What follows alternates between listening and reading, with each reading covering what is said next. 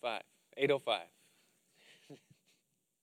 so, all right, announcements before we get going. Um, this is men's discipleship. So we're here. Here we are. How was the summer? It was good, right? And in the cold weather, it's uh, brutal. I was born to be in the South, and uh, God has other plans, I guess. But uh, we meet every Saturday. You guys know that. Um, we, we changed the breakfast this year. It used to be the third Saturday of the month, which was incredibly confusing. Um, but now it's the, four, the, the last. So it's always going to be the last Saturday of the month is going to be the men's breakfast. Uh, and that'll help us because if we do a topic uh, over the course of a month and you don't get that one week where you know you're kind of not doing it and then you jump back in for one more week, it was always kind of strange. So uh, this year the breakfast is always last.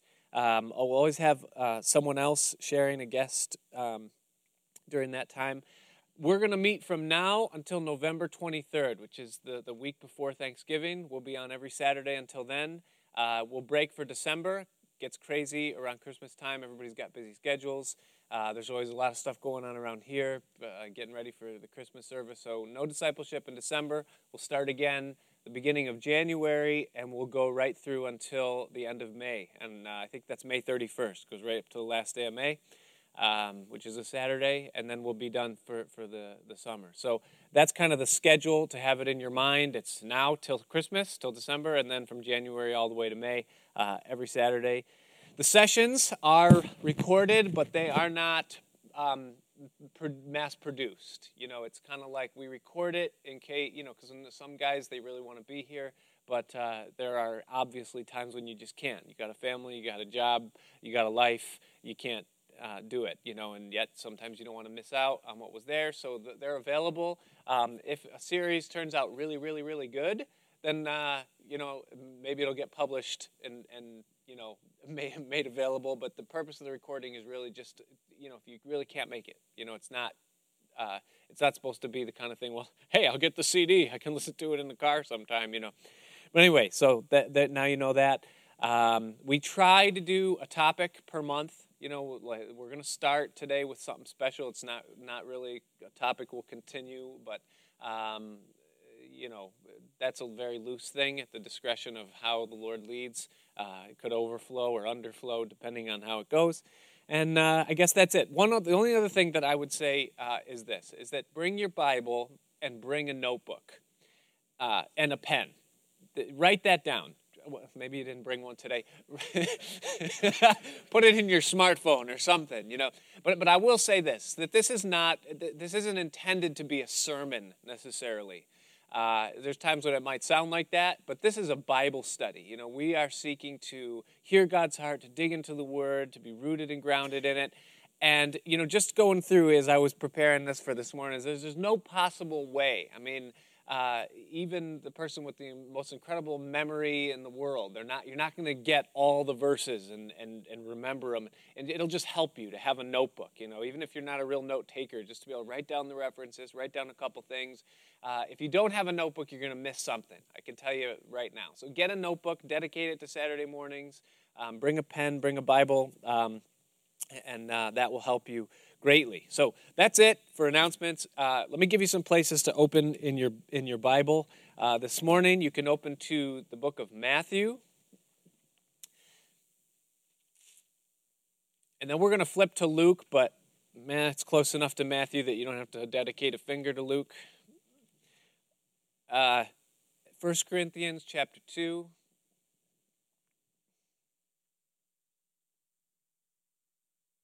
First Peter chapter 2. Come on, you have enough. You have five. I only got four places. You got five fingers. One more is John 17.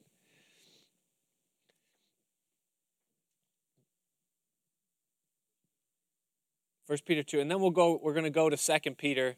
Um, you know, I keep these post-its. I have post-its like all throughout my Bible. Those work great for, for things like this uh, you know, just to hold your place if you don't want to keep your finger there, if you have to write or something, you know, because whatever. But now you know where we're going. and one more time, let's just pause. Father, we do pray, Lord, that you would center our attention perfectly upon what you would say to us this morning. Lord, that you would give us uh, open hearts, receptive attitudes, Lord, and a will to change. We ask, Lord, that you would challenge us, that we wouldn't uh, desire to walk in, in ease as we walk with you, but that you would challenge us, Lord. And so we pray, Father, that your word would pierce and penetrate our hearts, that your spirit would illuminate it and make straight paths for our feet. We ask in Jesus' name. Amen. Let me ask you who do you want to be like? A couple of years ago, Time Magazine published an article which became a special feature, which was ultimately published as a book called The 100 Most Influential People of All Time. And that list was made up of people of wealth, people of power, of fame, people of intelligence, people that have done well in athletics, and those that have changed the world through innovation and inventions. And they were given, depending on their level of achievement, the title of an influential person. The word influence or influential, by dictionary definition, is the capacity of power of persons or things to be a compelling force on or to produce effects on the actions, behavior, and opinions of others. To influence someone means that someone looks at the influential party, says, I want to be like that, and then in some way seeks to model or mold their own life after the pattern of the person whom they're seeking to emulate. That's what it means to be influential. And this list was of influential people. And we're all influenced by someone. We all have people that impress us. Whether they be persons in history that have come and gone or people that live today, we all know what it's like to look at someone's life and say, I want to be like that. Well, who are some of the influential persons that were branded as the most influential of all time? Just a few of them. One was Albert Einstein, a man of incredible intelligence, one of the most intelligent that ever lived. People covet and try to understand even his the depth of his thinking power. So intelligent was he. Another, Alexander the Great, a man of great military expertise and strategy and power and courage. And people look at what he was able to do, conquering the whole known world by the time he was in his early 30s. And people look at him and say, if we could be like him, he's influential. Another is Confucius to have your sayings and quips still branded on fortune cookies, even to today. An influential person, indeed, you know. The only one to make it to the list that is alive presently or in the 21st century is none other than Mark Zuckerberg. he beat out Steve Jobs because Steve Jobs was only able to make things look good. Mark Zuckerberg was able to make it okay to take half naked pictures of yourself in the mirror and brand it as self branding, you know. And, and so he becomes one of the most influential people of all time because of Facebook and the money that he's made through that venture. And so he's called an influential person. Who do you want to be like? Let me ask you do you want to be like Jesus? Do you want to be like Jesus? This is discipleship. And discipleship means to be a follower of Jesus with the intent of learning from him in order to become like him. That's what it means to be a disciple. It means that piercing through all of the other influences and other voices that exist in the world, we look into the very heart of the Son of God and we see something there that resonates in our spirit and we say, That's who I want to be like. I want to be like Jesus.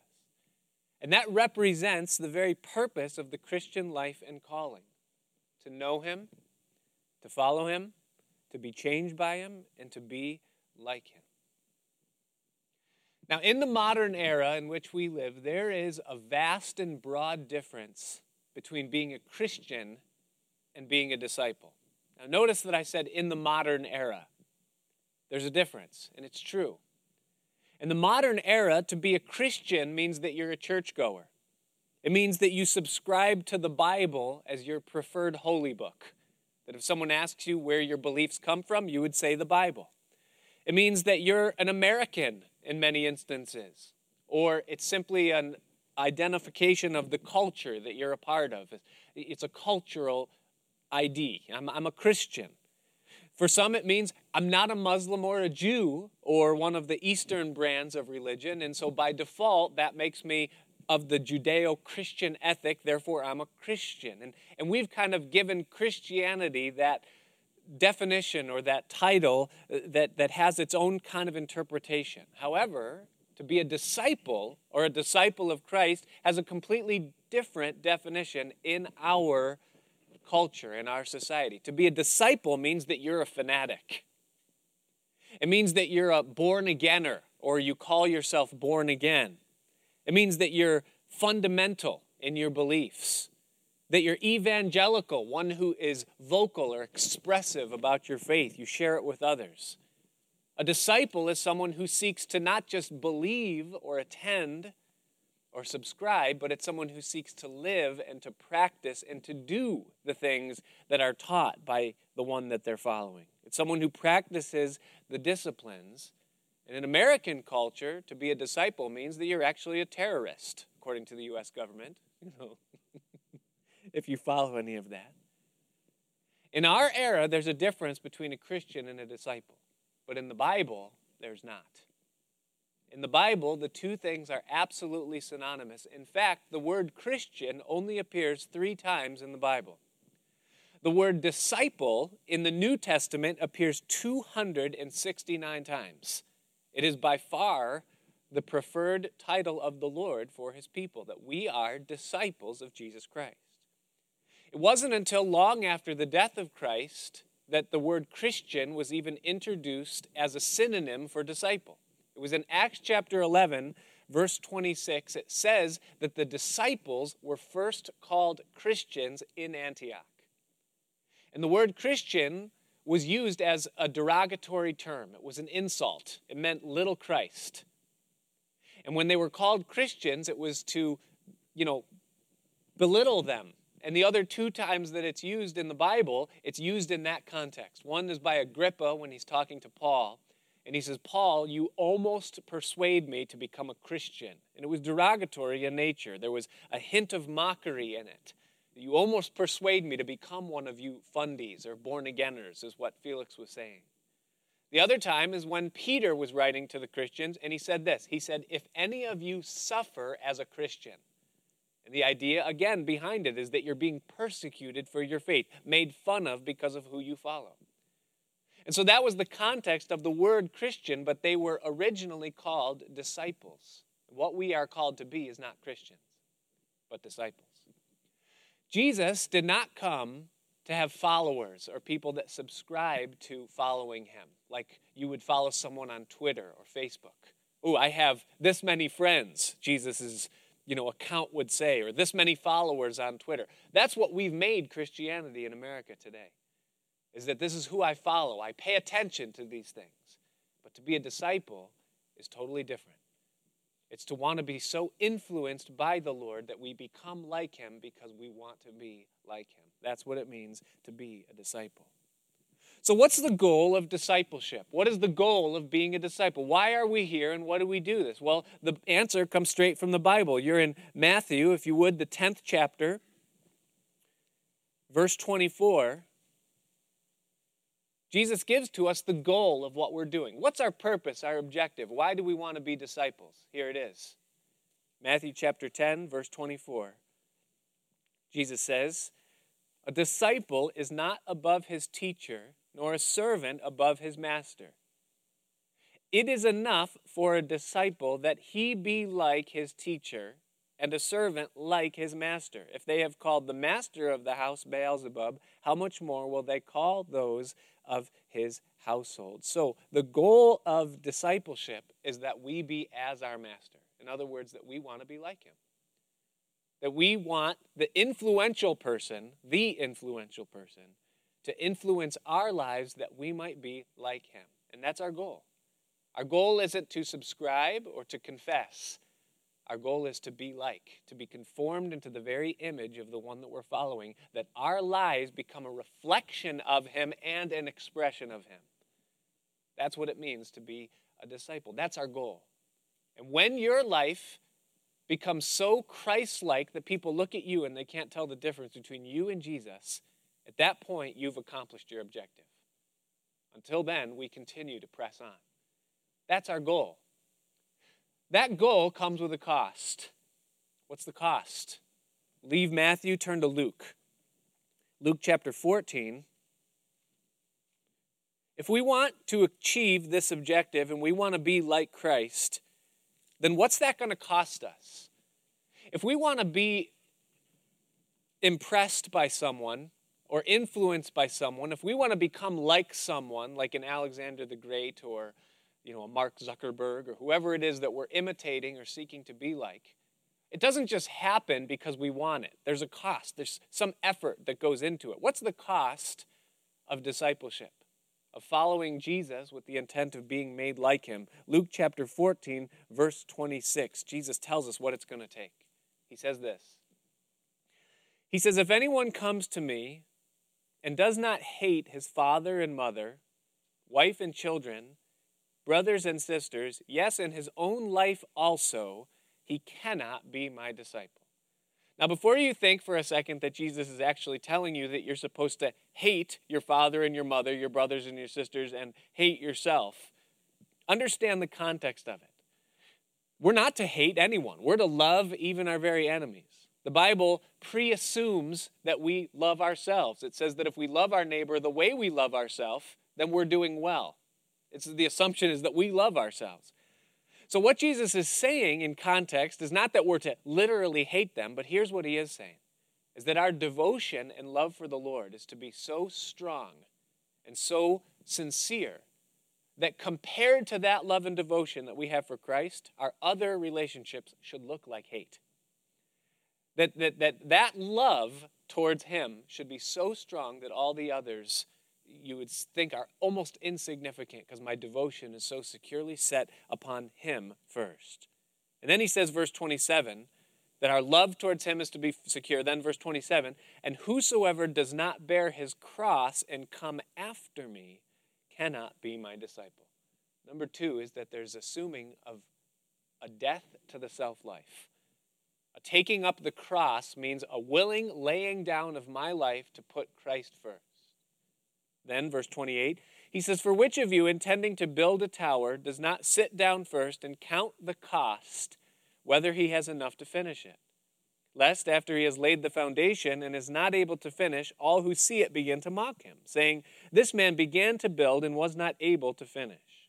Or what king, going to make war against another king, does not sit down first and consider whether he is able with 10,000 to meet him who comes against him with 20,000? Or else, while the other is still a great way off, he sends a delegation and asks conditions of peace. So likewise, whoever of you does not forsake all that he has cannot be my disciple. Jesus gives them the conditions and then he gives them the cost. He says that you will have to count the cost, that it will require that you lay down everything that He be absolutely first, that your number one ambition and goal in life is to be a disciple or one who follows with the intent of becoming like. That's to be our aim. That's what we're called to do.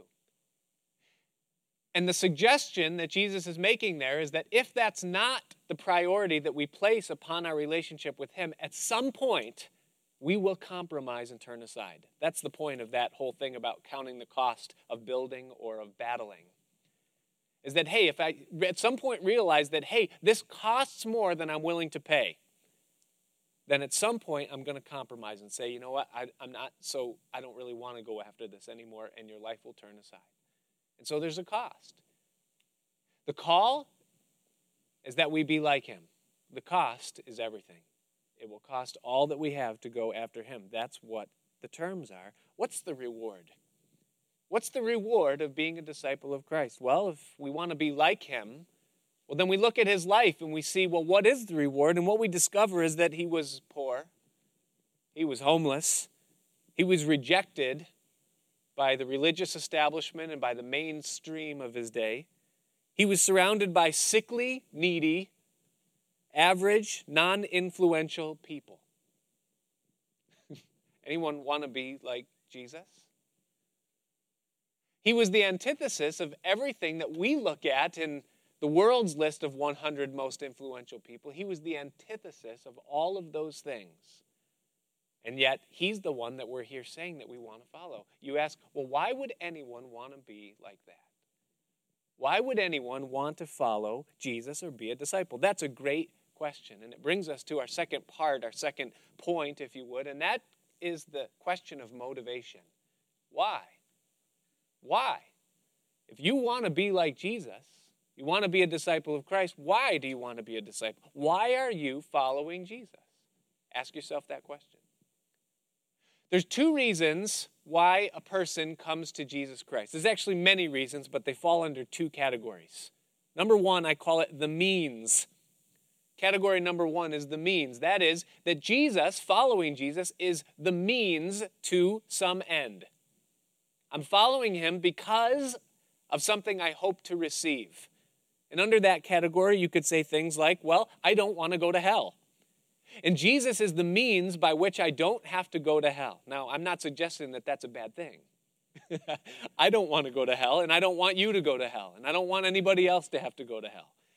And if that's the reason you're following Jesus, then that's a great start. it's a good thing, but it's still a means. I'm following him because I don't want to suffer the wrath of God, and he is the answer to not suffering the wrath of God.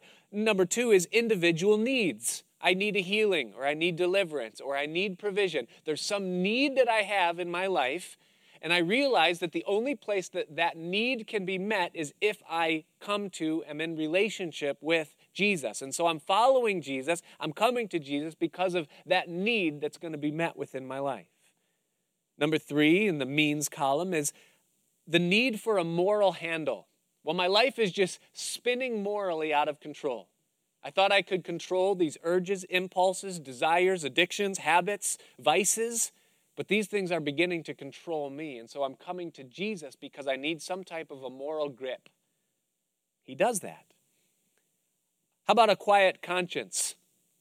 My conscience bothers me, and so I'll follow him, I'll profess faith in him, I'll even serve him because it helps my conscience settle down because of the conviction, because of the things that I'm doing. Another is traditional comfort. People are raised that way. It's Western. We live in America. We're a Christian nation. We have Christian roots. Our families have a Christian heritage. They went to church. We grew up in church. And so I'm carrying on the tradition. I've sown my wild oats, and now it's time to settle down.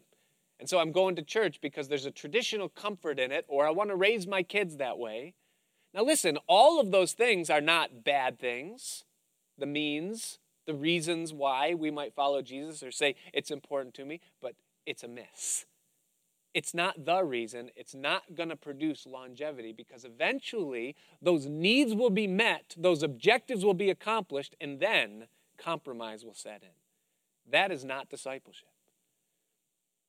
The second column, or the second set of reasons, and it should only be singular because there's really only one, is what I call the end reason. And that is that Jesus isn't a means to some end, but rather Jesus is the end in and of himself. Motivation. Why? I'm following Jesus because of what I'll get, or I'm following him because of who he is. He's the end. Who is he? Who is Jesus? that I might follow him, that I'm following him not because of what he's going to do for me, but because of who he is. Why? Who is he? Number one, two titles that he gives to himself that the Bible ascribes that sum up who he is. Number one, he's the Son of God. Jesus is the Son of God. What does that mean? Hebrews chapter 1, verse 3. It says that he is the express image of the Father. The express image that is the human manifestation of God. Colossians 1:15 says it this way. It says that he is the image of the invisible God. That is, that the person and character of God is manifested in human flesh in the person of Jesus. He is fully God in his personality, in his disposition, in his nature. But that personality of God that's infinite in its expression is encapsulated in the body of Jesus Christ as a man in his flesh. And so he's God in the flesh. He's the Son of God. But he's also called, his favorite title for himself was the Son of Man. Number two, he's the Son of Man. What does that mean? The Son of Man is that his physical body was the offspring of Adam and Eve. The physical being that he was was the offspring of the first man and woman of Adam and Eve. Now, man, singular, not the Son of Man, but man himself, man was created to be in the image of God. That's what man was made for. So, if man was made in the image of God, his physical frame, our body, and now you have the Son of Man who is also the Son of God, what you have is you have God in the flesh. You put those two things together, and here's what you get is that the full expression of God contained in the body of man, or another way to say it is man's body filled with the person of God. That's who Jesus was. He was God in the flesh. Now you say, why would I want to be a disciple of that, or why is it important to me to want to follow him just because of who he is? Here's the answer is because that's exactly what you were created to be. You were created to be a physical being filled with the person of God. That's what we were made for. That's where man finds his highest purpose. Now, how does that happen? How do we become what we were made to be, that is, man filled with God? How does it happen? We move from motivation now to method. How do we become disciples of Christ? Well, first of all, you must be born again. That's number one. John chapter 1, verse 12 says this It says, To as many as received him, to them gave he power to be called the sons of God. So, in receiving Christ, which is being born again, it's in receiving Christ that we are then adopted and put into his family. We become sons of God, not in the same context that Jesus was. Don't come here, leave here today and say, Nick said that we're little Jesuses. You know, I'm, I'm Jesus. No, no. This isn't Shirley MacLaine, you know. I'm God, you're God. No, no. But when we accept Christ, we're adopted into the family of God. We become a son of God by adoption. And something happens when that takes place. And that's why you must be born again. John chapter 3, verse 3. Jesus said to Nicodemus, You must be born again. You cannot enter the kingdom of God unless you've been born again. And when you're born again, you are adopted, your name is included in Christ. And something happens at that moment is that God places His Holy Spirit his living spirit inside your soul, in your body. The living God moves in, and there's a switch. There's life that begins. You're spiritually revived and regenerated. Well, then what happens? Turn to 1 Corinthians chapter 2. And look what happens. After you're born again, now you're given a new operating system. In 1 Corinthians chapter 2, and we're going to pick up in verse 9. He's talking about the mysterious things of God, the hidden wisdom of God. That's the context. And in verse 9, he says this He says, But as it is written, he says, Eye has not seen, nor ear heard, nor have entered into the heart of man the things which God has prepared for those who love him but God has revealed them to us through His Spirit. For the Spirit searches all things, yes, the deep things of God. And then he explains what he means by that, and really what I'm talking about when I'm saying that the Spirit is put inside of you. Here's what that does. Verse 10, or verse 11. He says, For what man knows the things of a man except the spirit of the man which is in him? Now we understand that, right? He's saying, Nobody knows you like you know you. Nobody knows what you're thinking and the way you think except for you. Even our wives, they know us a little bit, but they don't know us like we know us. No one knows the things of a man except the spirit of the man that's in him. And then he says, even so, no one knows the things of God except the Spirit of God. Same thing's true for God. Nobody knows God but God, right? Nobody knows me but me. Nobody knows God but God. He knows himself. So, verse 12, he says, Now we have received not the Spirit of the world, but the Spirit who is from God, that we might know the things that have freely been given to us by God. These things we also speak, not in words which man's wisdom teaches, but that which the Holy Spirit teaches, comparing spiritual things with spiritual. But the natural man does not receive the things of the Spirit of God, for they are foolishness to him, nor can he know them because they are spiritually discerned. Here's what he's saying here He's saying that when you're born again, you're given the Spirit of God. And because you have the Spirit of God, you're able to perceive the Spirit's thoughts. He's inside you. He's not an external force. He's not a God who's afar off somewhere where, you know, he's doing and thinking what he's thinking and I'm completely separate, but he's given us of his spirit that we might have his thoughts, perceive his thoughts, understand his thoughts, and know who he is. And he says the natural man, the person who has not been born again, doesn't understand that. Do you remember what it was like to read the Bible before you were saved? I do. I would read the Bible and get frustrated because it didn't make sense to me, especially when people around me started getting saved and they were becoming disciples of Christ, following him. And I would say, why would you trade in your life for something that doesn't even make sense? I said that to people a man puts his stick in the water and the water opens up. It's nonsense, I would say. A guy throws seed on the ground and ooh, it grows. Uh, this is, you're going to give your life for this, I would say. Then I was born again. And I read the Bible and the lights turned on. And I said, oh my goodness. This has been here the whole time and I never even knew it. These truths that resonate in the deepest part of who we are the power of the word to change a life, the existence and the reality of God and the fellowship that we can have with Him. These things are real. But I couldn't understand that as a natural man. It wasn't until I was born of the Spirit and then I had the mind of Christ and then the Word made sense, comparing spiritual things with spiritual. Wow, the seed on the ground and the staff in the water are related and it all makes sense.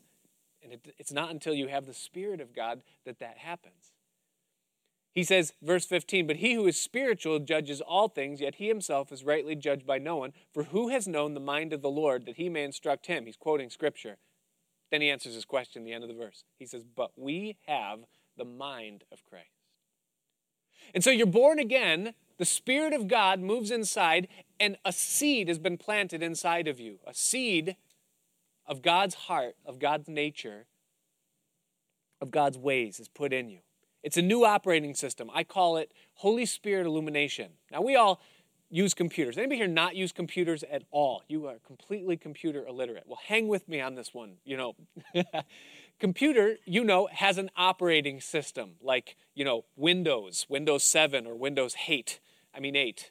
You know, they call it if you've used it, you know what I'm talking about. You know, but there's an operating system.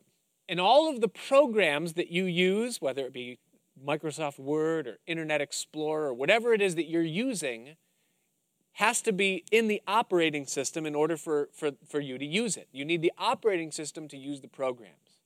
Now, if you introduce a program that's incompatible with the operating system, it doesn't work. So you need the operating system in order to interpret the program. Now, we all operated on the operating system of the world, the flesh, and the devil. And so that's what made sense to us worldly things fleshly things, devilish things. But when you're born again, you're given a new operating system, Holy Spirit illumination. And now the things of God make sense. You have the right operating system. And so when the Word of God comes in, you can understand it. When the things of the Spirit of God come in, when the voice of the Lord comes in, it makes sense. It's not encrypted anymore, but it makes sense to you now because you have the operating system of the Spirit. But now there's a process that needs to begin. The process is called growth. See, after you're born again, and then given the operating system of the Spirit of God, now you've got to transfer your files. Things have to be moved from the old system of the flesh and the world and the devil and some things deleted, destroyed, and new things written on the operating system of the Spirit that's growing up inside of you. You've got to grow. That's what we're doing here. That's discipleship, it's sanctification. How does it happen? Turn to 1 Peter. How do we grow? How do we feed and develop this new operating system that we have that's designed to make us Christ like? How do we do it? One verse in 1 Peter, and then we're going to immediately flip to 2 Peter. 1 Peter chapter 2, verse 2. Peter gives this one verse, one line of instruction that's the key to all of it. He says, As newborn babies, desire the pure milk of the word that you may grow thereby. We've been born again. This infant light of the Spirit's been placed inside of us. We're called to feed it that it might grow. And what do we feed it with? The Word. Jesus said, Man shall not live by bread alone, but by every word that proceeds from the mouth of God. The manna that was given to the children of Israel in Old Testament times, it was a symbol of the Word that we have, that we enjoy. Paul the Apostle, over and over again, signifies that the Word is like our food because it's the food that feeds your spirit that it might grow. I'm watching my infant son move through those early weeks of development when they change almost daily. They double in size over a period of weeks and it, you know and they just grow, their face expressions come in and you see you watch nerve endings connect and things just happen you see it happen so quickly. How does it happen? You feed it. He eats constant. As he eats, he develops, he grows. It happens so quickly. What happens to the Christian? This life of Christ has been put inside, it must be fed. It's fed with the Word of God. And as it's fed, it begins to grow. And what happens? Flip over to 2 Peter chapter, chapter 1. Just a couple skinny Bible pages to the right. How does it work, this growth? How does the Word of God feed the operating system of the Spirit that's in me? Verse 2, chapter 1, 2 Peter. He says, Grace and peace be multiplied to you in the knowledge of God and of our Lord Jesus Christ. As his divine power has given to us all things that pertain to life and godliness through the knowledge of him that called us by glory and virtue. That verse sums up everything that we've said thus far. That his divine power has given to us everything that pertains to life and godliness through the knowledge of Him. In other words, we came to know Him, we were born again, and at that moment, His power was placed inside of us that will that that gives to us the operating system to be all things that we're called to be. Then, verse 3 or verse 4, he says, By which have been given to us exceeding great and precious promises. Now, where are, we, are those found? In the Word, right? That through these, through the word, you may be partakers of the divine nature, having escaped the corruption that is in the world through lust. But also, for this very reason, giving all diligence, add to your faith virtue, and to virtue knowledge, and to knowledge self control, to self control perseverance, to perseverance godliness, to godliness brotherly kindness, and to brotherly kindness love. For if these things are yours and abound, you will neither be barren nor unfruitful in the knowledge of our Lord Jesus Christ. For he who lacks these things is short sighted, even to blindness, and has forgotten that he was cleansed from his old sins. Therefore, brethren, be even more diligent to make your call and election sure, for if you do these things, you will never stumble. Here's what he's saying He's saying that the power of God and His Spirit has been placed inside of you. And that Spirit of God gives to you, at the moment you're saved, everything that you need for life and godliness.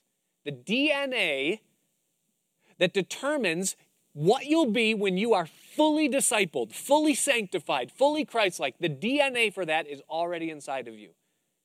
And what we're called to do is to feed it. And as we feed it, we become partakers of the divine nature. I like that because D, divine nature, it, the, the initials are DN, right? Divine nature. And what is the divine nature? Agape love. Right? What's agape? A, DNA.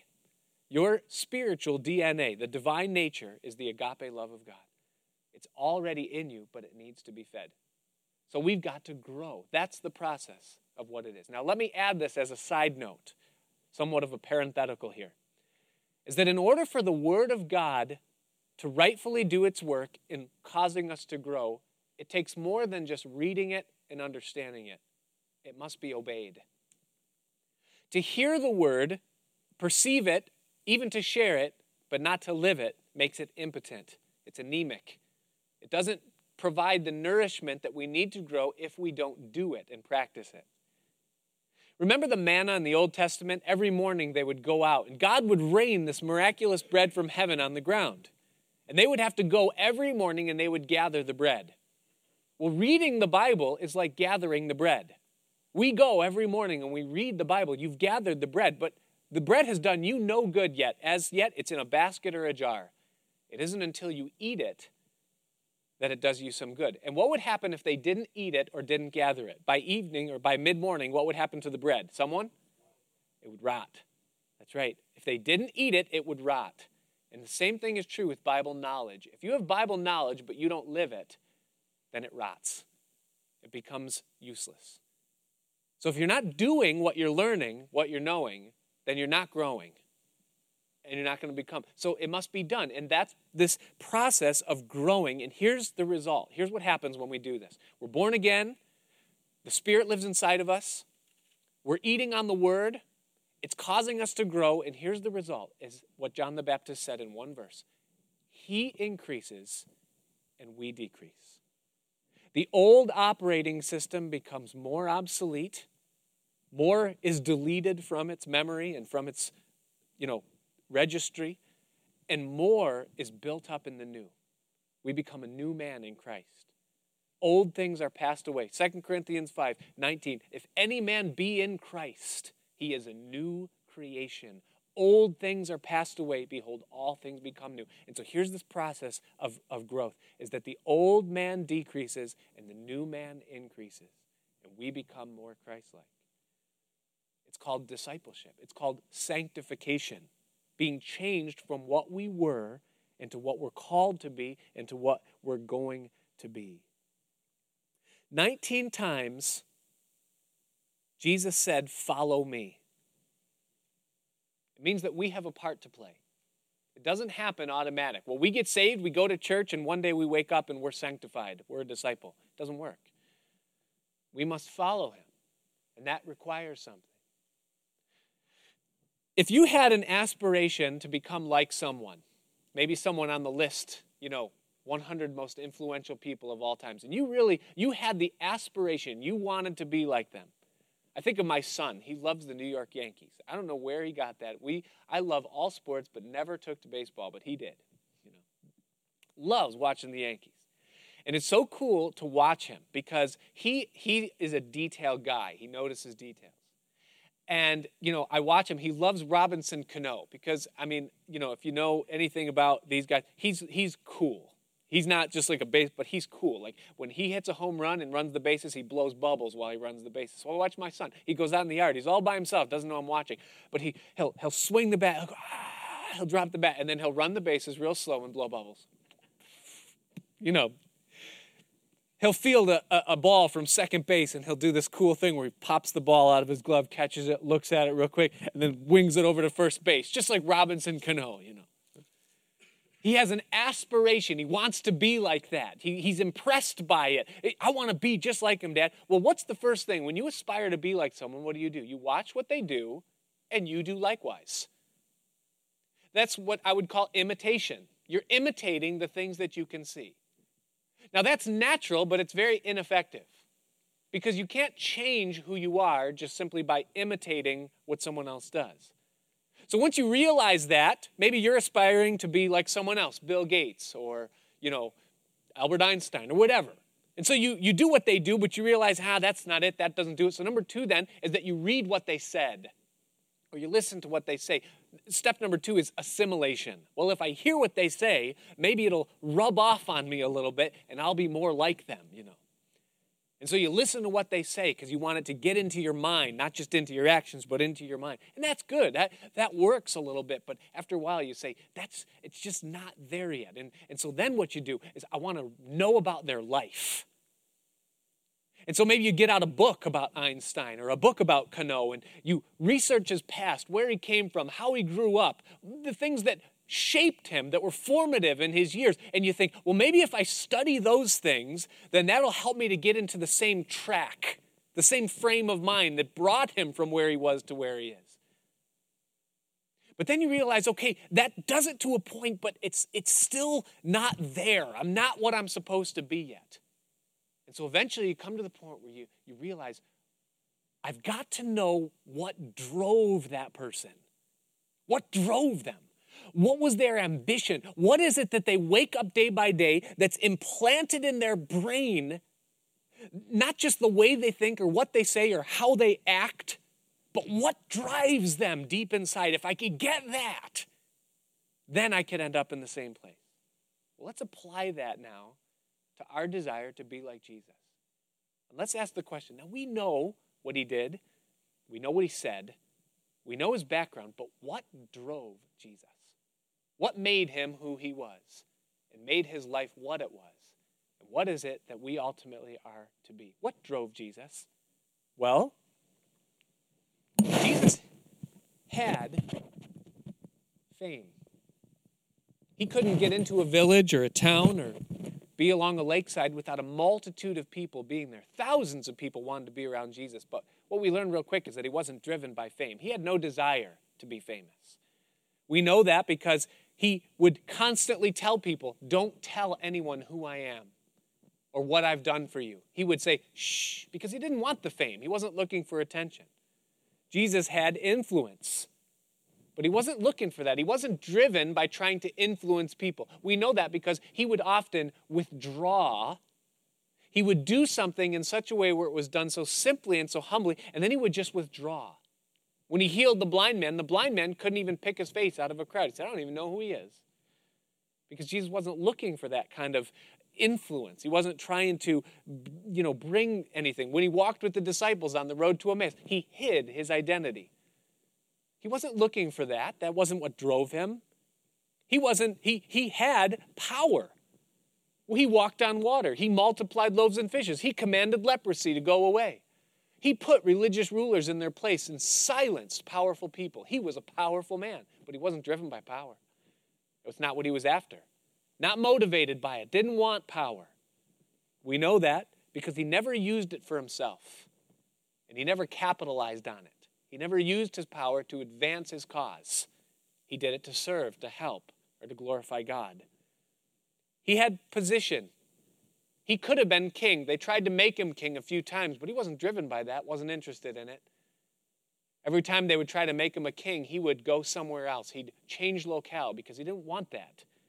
He wasn't looking for that. He wasn't driven by that. He wasn't trying to build a kingdom on this earth. None of that drove Jesus. It wasn't wealth, it wasn't fame, it wasn't influence. He could have had wealth, but he didn't. He said, The Son of Man has no place to lay his head.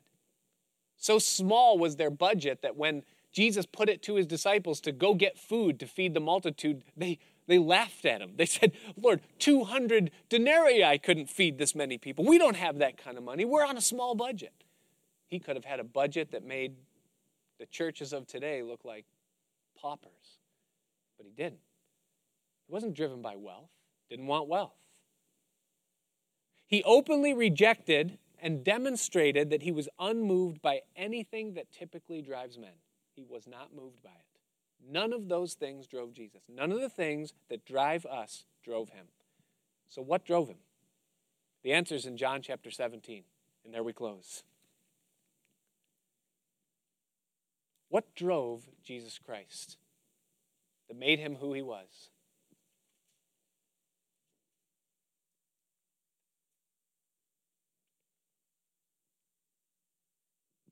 This is called the high priestly prayer of Jesus. People talk about the Lord's Prayer, our Father. That's not the Lord's Prayer.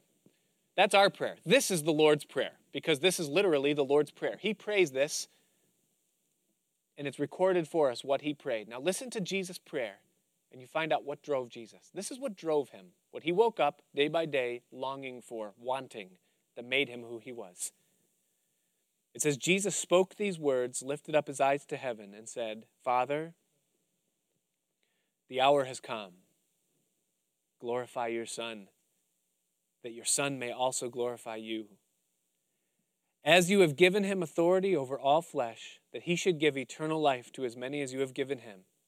And this is eternal life, that they may know you, the only true God, and Jesus Christ, whom you have sent. I have glorified you on the earth. I have finished the work which you have given me to do. And here it is. Here's the answer. One verse. This drove Jesus Christ. And now, O Father, glorify me together with yourself with the glory which I had with you before the world was. He couldn't be moved by wealth, by fame, by power, by influence, by authority, by anything that this world could offer. What he wanted was to be glorified together with his Father. His appetite for anything this world could give or produce was ruined by the glory that he knew existed with God in his kingdom. And so great is and was that glory that there was nothing that would ever distract him from wanting that. That's what drove Jesus Christ. He's the only man that ever walked this planet that knows what that's like. None of us do. We've never been there. We weren't with the Father in glory before the world was. He was. And He came here to testify of what that was like and then to purchase us that we might enjoy the same. Here's the example that we get in Jesus is that the reward that we're seeking is not in this world. And that nothing that this world could ever produce or provide can measure with that glory that awaits. That drove him.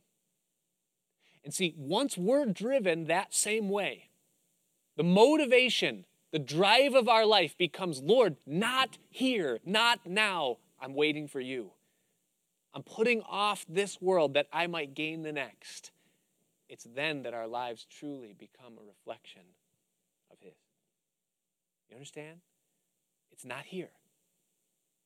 And so, if we want to be like Jesus, then we think like Jesus. We conform our lives, we follow Him. We hear what he said. We do what he did. We put into practice his word. We stay in fellowship with the Father. And we keep our focus on those things that actually.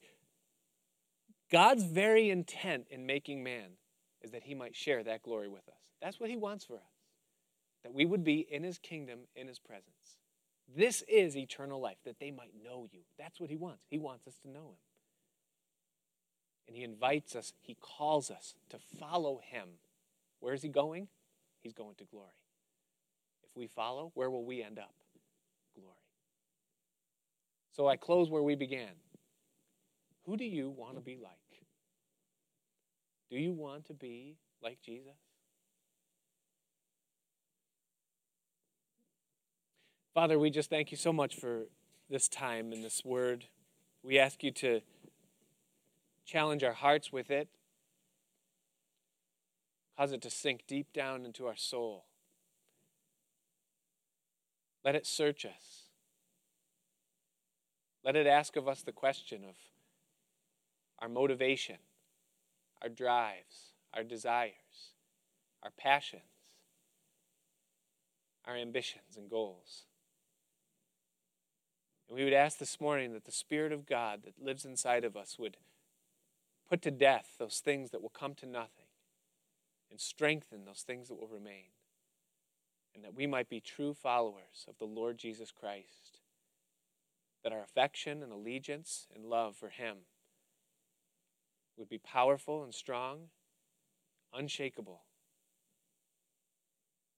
and that you would fix our eyes upon eternity and upon a crown that never fades, and that nothing in this world would ever be able to take our mind and eyes off of what you give. So fill us with your Spirit and help us, Lord, to live the life of the overcomer. We ask in Jesus' name. Amen. Questions, comments, thoughts?